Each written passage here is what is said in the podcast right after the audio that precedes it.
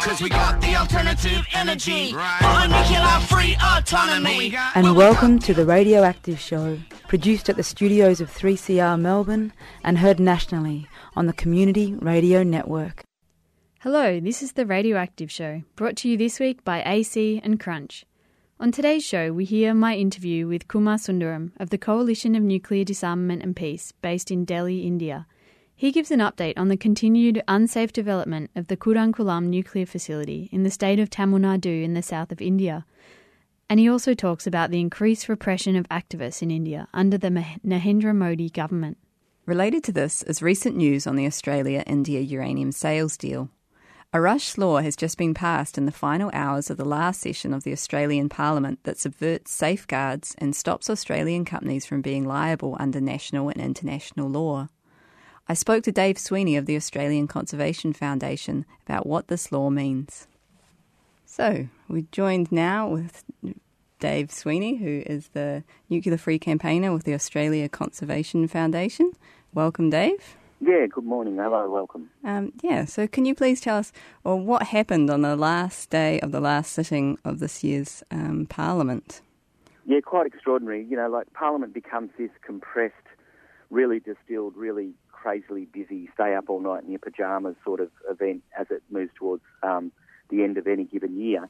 But this year um, was extraordinary. The stuff that was pushed through uh, late in the piece, and on the last night of the last day of the sitting of federal parliament, there was a piece of legislation, the Civil Nuclear Transfers Act, mm-hmm. uh, which was a piece of legislation that had been drafted specifically to address the fact that um, the planned sale of uranium from Australia to India is in direct conflict with Australian domestic law and Australian international treaty obligations. Yeah. So, in order not to address it, but to cover up and provide protection from that, this piece of legislation was drafted which provides an exemption from uh, any sort of uh, legal recourse in Australia to companies who are providing uranium to India, it provides an exemption that they don't have to comply with a whole range of um, domestic and international obligations and responsibilities.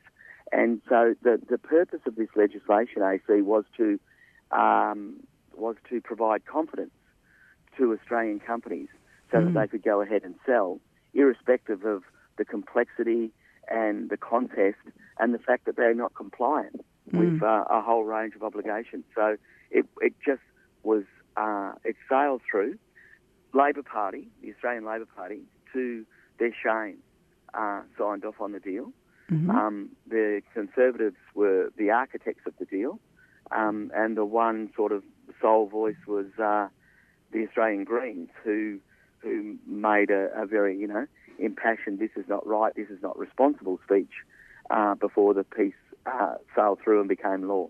Okay, and what kind of laws does it touch on? Well, basically, what it does is, is it is exists to provide certainty to Australian uranium producers, mm-hmm. and what it says is that no one in Australia, now or in the future, can take legal action to impede or halt um, their operations and their sales of uranium to India um, on the basis that this is inconsistent with safeguard provisions or international obligations. And basically, to take a step back, when this idea was floated, um, there was really deep concern. Now, you you expect concern mm. with any uranium sales. You know, Friends of the Earth, ACF, the Greens will say not a good idea. Yeah. And what, for for reasons one to 5 mm-hmm. um, but what happened with the India deal is that a whole range of not usual suspects, a mm. whole range of pro nuclear, pro sell uranium to India people said this deal is a bad deal. Yeah, right. It doesn't have sufficient protections. It doesn't have sufficient safeguards. It is inconsistent with our treaty obligations, our domestic law obligations under the Safeguards Act, and our treaty obligations, particularly under a piece of legislation which Australia was very proud of in the mid 80s the South Pacific Nuclear Weapons Free Zone Treaty. Mm. And that says that you cannot sell to a country that is not a, a party to the Nuclear Non Proliferation Treaty or doesn't have full scope international safeguards and checks and balances. Now, India has neither of those. Mm. India is not a party to the NPT, mm-hmm. and India picks and chooses which of its nuclear facilities international inspectors can come in and have a look at. So there was a clear dissonance there, a clear conflict between mm. Australia's long-standing 30-year treaty obligations and Australia's new and push the fast forward button uh, desire to sell uranium to India. Mm. And rather than try and address that on a substantive level, rather than try and say, okay, how can we bring these things so they're not in conflict, mm. what the Australian government did, what Julie Bishop's fingerprints did, is say, how can we paper over this so that companies can do it and the Greenies can't go to court and win? And basically, that's what that last night of the last day of this federal parliament was all about. It was about cutting a corner, giving legal exemptions and legal privilege to companies to do something that one week ago was unlawful and inconsistent. It sounds very dodgy. It is deeply dodgy, and it's part of this. What we are seeing is a persistent pattern of removing scrutiny, removing mm-hmm. accountability, and removing responsibility. Now, we can argue we're fortunate enough to live in a democracy still, um, as, as constrained as that is. But we can argue whether or not nuclear power is a good way forward. We can argue whether or not Australia should sell uranium. But when you start doing this stuff, when you start ramming through late notice, late night legislation to paper over what are fundamental cracks what are fundamental deficiencies which pro nuclear people with 30 and 40 years of DFAT, Department of Foreign Affairs and Trade, 30 or 40 years of DFAT agency experience are putting their hand up and saying, please, Senator, don't do it. Mm. Like that is a race to the bottom and it is profoundly irresponsible.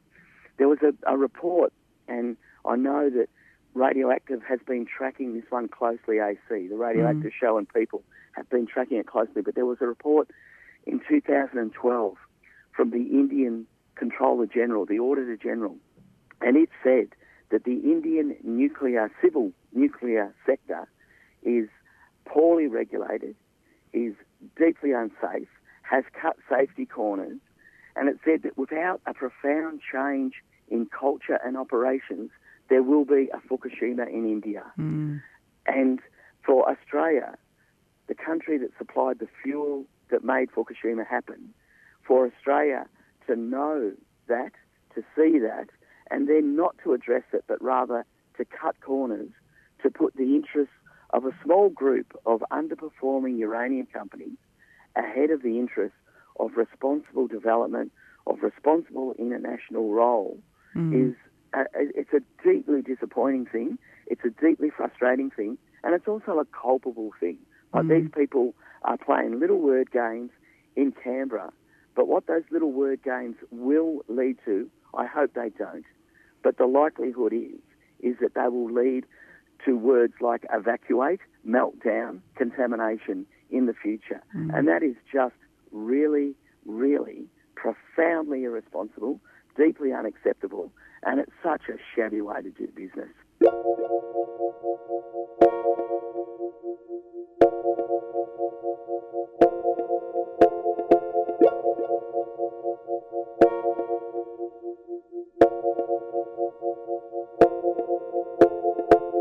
That was Dave Sweeney of ACF speaking about the dodgy dealings in the last session of the Australian Parliament that gives a green light to companies to pursue uranium sales to India, free from fear of being held accountable. Now we'll hear Crunch's interview with Sundaram of the Coalition of Nuclear Disarmament and Peace, or CNDP. Crunch and co-rad show producer Jim met Sundaram when they visited India in 2014 travelling to the contested Kudankulam nuclear reactor in the very south of the country. So I'm joined by Kumar Sundaram, an old friend and activist from Delhi in India.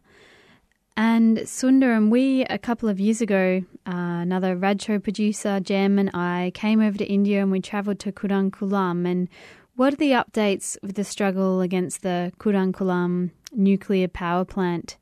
Hi, Emma. It's really good to hear from you. Uh, you came to India when the uh, whole struggle against the Kudankulam nuclear power plant was almost uh, at its peak soon after Fukushima and uh, the power plant number one, which was at advanced stage of construction, and the government was going to commission it. After Fukushima, as you know, tens of thousands of people came together. They protested, but despite all the protests, and after huge repression against the local communities' protests, the government commissioned the reactor number one mm. uh, in 2013 uh, and uh, but the story after that is that even after two more than two and a half years, uh, the uh, nuclear power plant in Kudankulam is not functional. It's not producing any electricity. It's really shocking that in this small period of uh, close to three years, the power plant has tripped more than 32 times. Mm. Uh, and and uh, it's not even completed the minimum requirement of running smoothly at 100% capacity for 100 consecutive days. Mm. So that is the story, which uh, means that uh, the contentions that the movement raised, uh, one of which was that uh, there was a major supply of substandard equipments from Russia between 2007 and 2010, uh, in which period also a major scam was uh, revealed in Russia, and several officials of the supplier company were punished, they were jailed. but the Indian government, in its hurry to commission the reactors, totally overlook that entire issue. So the recurrent problems in reactor number one has to do with that batch of substandard supplies, and it's mm-hmm. not only a problem in functioning of the reactor; it's potentially a big uh, safety hazard. Mm-hmm. Uh, also, in 2014, uh, there was a major accident in Kudankulam one. Uh, at least eight people were exposed to high temperature, which was probably because one of those walls were leaking and uh, mm, uh, there's complete secrecy about it. So the government remains in complete denial, mm. and that is how the nuclear industry functions in India. Uh, the update after that is that they commissioned number two as well. So number one, number two, these two nuclear power plants were, were almost on the verge of commissioning when the protests started. Yeah. Uh, so reactor number two was also commissioned a year ago. Uh, it is formally officially uh, declared uh, operational and uh, commercially commissioned. Okay. but same story is about uh, reactor number two as well. It's not producing any electricity. Mm. Uh, when uh, the Russian President Putin came to India last time, the government sealed an agreement for reactor number three and four, and now they are also signing agreement for five and six. So the is this... plan is to Yes. Sorry, is that mm, in Kuram all on the same site? Yeah, all on the same site. Okay. So the total plan is to build six nuclear power plants, mm. which is disastrous, which is completely insane. Mm. And also questions like uh, environmental uh, clearance, the uh, environmental impact evaluation, um, there has to be a cumulative impact assessment. Like you're building more nuclear power plants, but uh, you are doing environmental studies separately, which uh, doesn't happen in real life. Uh, and uh, I think, as you know, the complete uh, negation and, and complete denial of environmental impacts of one and two, because in a, in a bizarre fashion, the government said that these nuclear power plants were planned before India's nuclear environmental environmental regulations came into existence. so by using this very thin, stupid legal logic, uh, the complete uh, denial is in place uh, mm. as far as uh, the environmental impacts are concerned. Mm. Similarly, about the other kind of impacts regarding the emergency evacuation exercises, regarding the uh, safety norms, regarding the government's own safety recommendations after Fukushima. After Fukushima, uh, India is one of the few governments which has not done a really independent safety audit or safety review. Uh, but even the in-house safety audit did come up with some 18 safety recommendations for Kudankulam. Mm-hmm. And those also have been completely brushed aside. Mm. Uh, so this is the situation. Okay. Uh, on December 3 uh, this week, uh, people in Kudankulam again resumed protests, highlighting the complete failure of 1 and 2 and hence uh, their concerns about 3, 4, 5, 6. And in January from 15th uh, to 25th, they have planned a rally along the coast in South India, the coast in Tamil Nadu, the state of Tamil Nadu. Mm. Uh, so the fisher folk will march on the entire coast, which is several hundred kilometers uh, over a period of 10 days, and they will raise their voice against this um, uh, threat.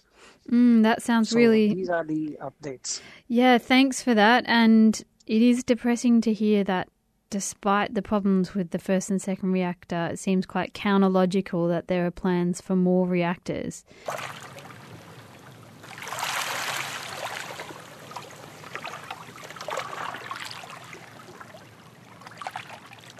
You're listening to The Radioactive Show and my discussion with Sundaram, an anti nuclear activist from Delhi, India.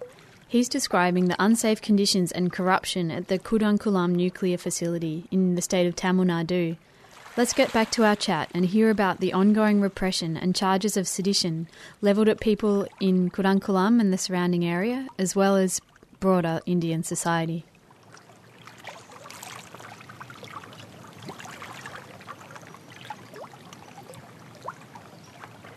Uh, the one more thing that I wanted to add that um, the uh, charges of sedition, the charges mm. of war against the Indian state, and other fictitious criminal charges uh, but they're very, very serious, which were leveled against uh, thousands of people in Kudankulam. Mm. The innocent villagers around that area, when they assembled and they raised their voice, uh, these charges were uh, leveled against them by the state government and central government. Even after the protests have Uh, know, become slower, these cases continue and a lot of these people have they, they, they have to go to uh, the local court and police stations um, they continuously have to go uh, for these police cases mm. and this is a continuing uh, stress and repression of people uh, this also means that a lot of young people in that area who used to work in Gulf countries, like they would go to Qatar, they will go to UAE to find jobs, mm. uh, their passports have been impounded, confiscated by the government in course of those protests. And for last uh, four or five years, they have not been able to go to their mm, work. So even in this situation, because government knows that there will be again protest, government yeah. knows that these two reactors are not working, government knows that uh, 3, 4, 5, 6 is a disaster and people will oppose that. So that continued tension is brewing up on the ground, mm. and protest might erupt. The government might crack down again. So that is a continuing. So people are living through an ordeal for last several years in this place. Mm, absolutely. That's yeah, that's really discouraging to hear because I remember when we visited people and the mental strain of having those charges and restrictions on movement and their life choices. So it's definitely sad to hear that that's continuing. And do you think the repression has worsened under the Modi government, or how has that um, changed the experience? Under, the, uh, under this uh, new government, uh, what has happened is this government and the party backing it, they appear to have a monopoly over nationalism. Mm-hmm. So, as you know, this is a Hindu fundamentalist party, and they want to build a Hindu centric India. So, anything which is uh, different from their vision is immediately termed anti-national. So they have uh, started exactly where the previous government has uh, had ended, and they have intensified the repression. They have intensified repression against the civil society, against all kind of dissenters. Uh, so nuclear um, is is one of the central things in their whole strategy.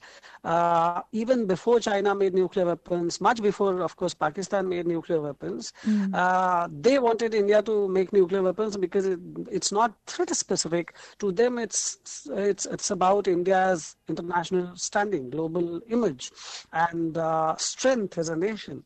So, in their scheme of nationalism, nuclear is very central and that uh, means that they will not tolerate any kind of dissent on nuclear. So the repression against anti-nuclear activists have intensified in recent years. Uh, one of the first things that this government did after assuming power, it came up with a intelligence report uh, which listed some 30, 40 individuals, including myself, and several uh, groups, including the network with which I am associated, CNDP, Coalition mm. for Nuclear Disarmament and Peace, uh, also Greenpeace India, also Anumukti, and several PMANE and other groups. And uh, the report, the intelligence report said that these are people who are holding India's uh, industrial growth back. And this means that because of them, and this is really insane, stupid, this, the report said this is because of them that the Indian uh, growth rate has come down by 2 to 3%. Mm. Now, this is what happens when you mm, turn cops into economists and when you securitize your definition of growth and development and whatnot.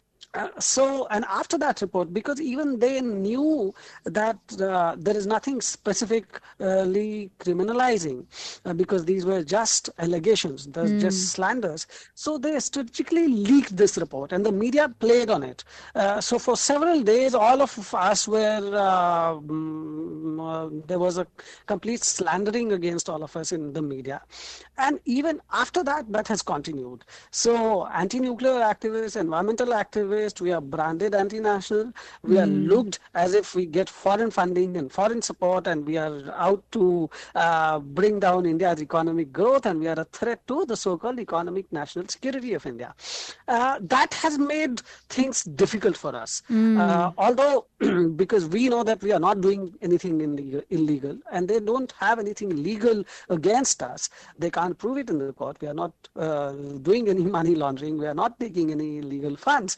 Uh, but what has happened is that the support for us in the middle classes, uh, the impression of ours in the, among the middle classes uh, has become really difficult. Mm. So, for instance, earlier, if I had to organize solidarity in Delhi for the Kudankulam movement, I would go to colleges, universities, campuses, I would go to other institutions, uh, solicit their support, um, speak their uh, screen films and so on. So I would do some awareness. Mm. What has happened is all these institutions now have become difficult for us to enter. Uh, so professors and these institutions are really, really afraid now to interact with us. Uh, same thing happened uh, in other parts of the country as well. So yes, uh, yeah. with the new government, uh, the repression against us has intensified.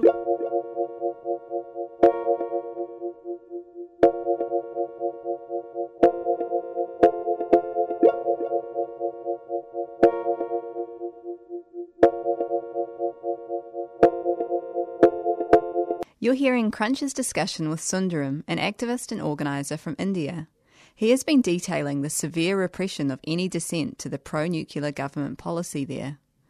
Now, linking back to our earlier chat with Dave Sweeney, we asked Sundaram about international uranium sales deals with the Indian government.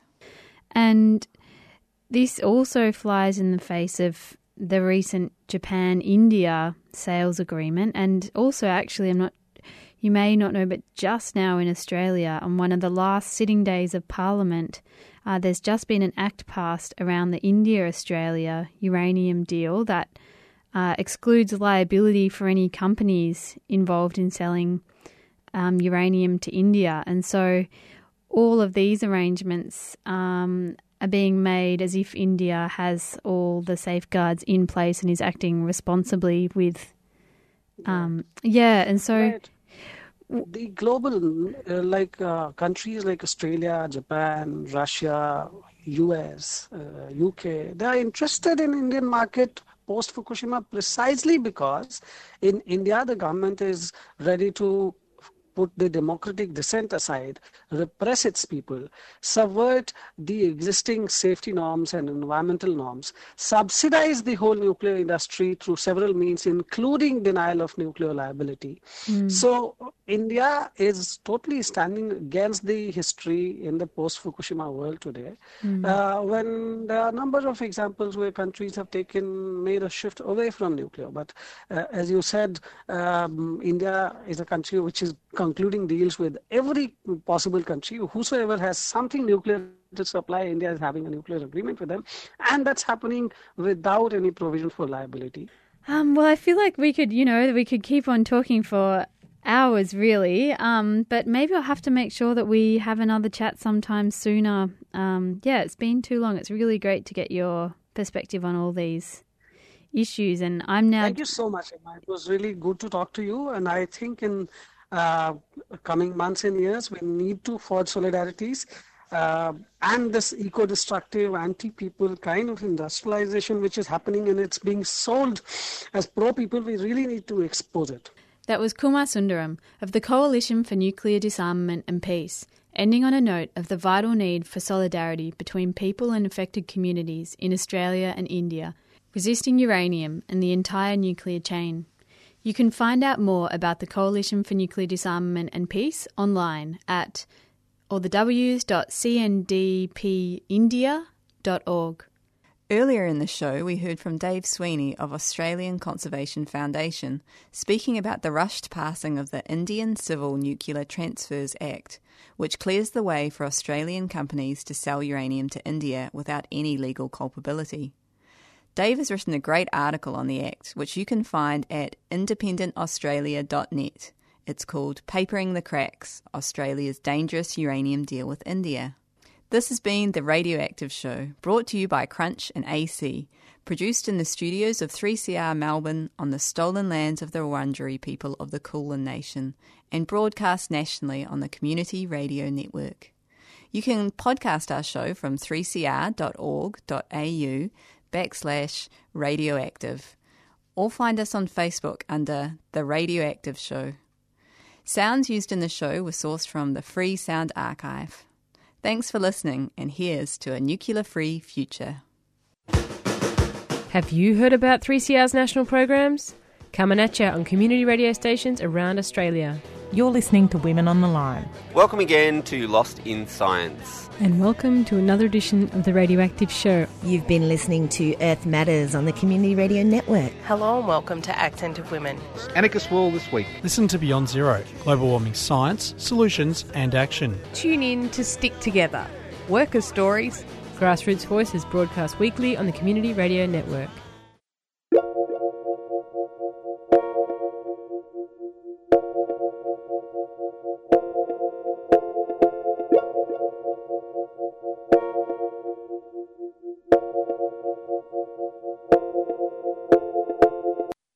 Not negotiate with minor of title government or anyone on, on our culture, on, on our land. You know, if people say, oh, you're going to finish up with nothing, well, then so be it. But at least our hearts will tell us that we did not sell out our country and our culture and heritage for a few scungy dollars.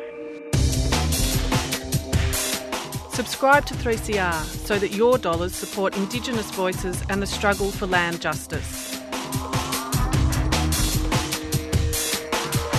For Aboriginal people, the greatest grief of all is seeing the country destroyed. And somewhere along the line, we have to realise that we don't actually have the right to do that. That nothing we've ever done has given us the right to do that. Now, you know where I stand on this because I'm so simple minded. I think we've just got to admit that this is an Aboriginal country. Just do it.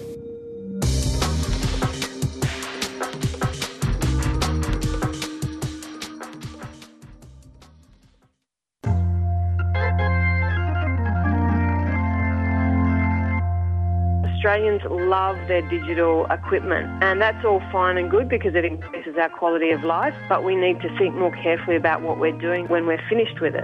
E-waste is growing at three times the rate of other municipal waste. 3CR Community Radio is dedicated to exploring the issues that affect our future. Because I think it is something we just need to be talking about. 855 AM. Tune in and listen up.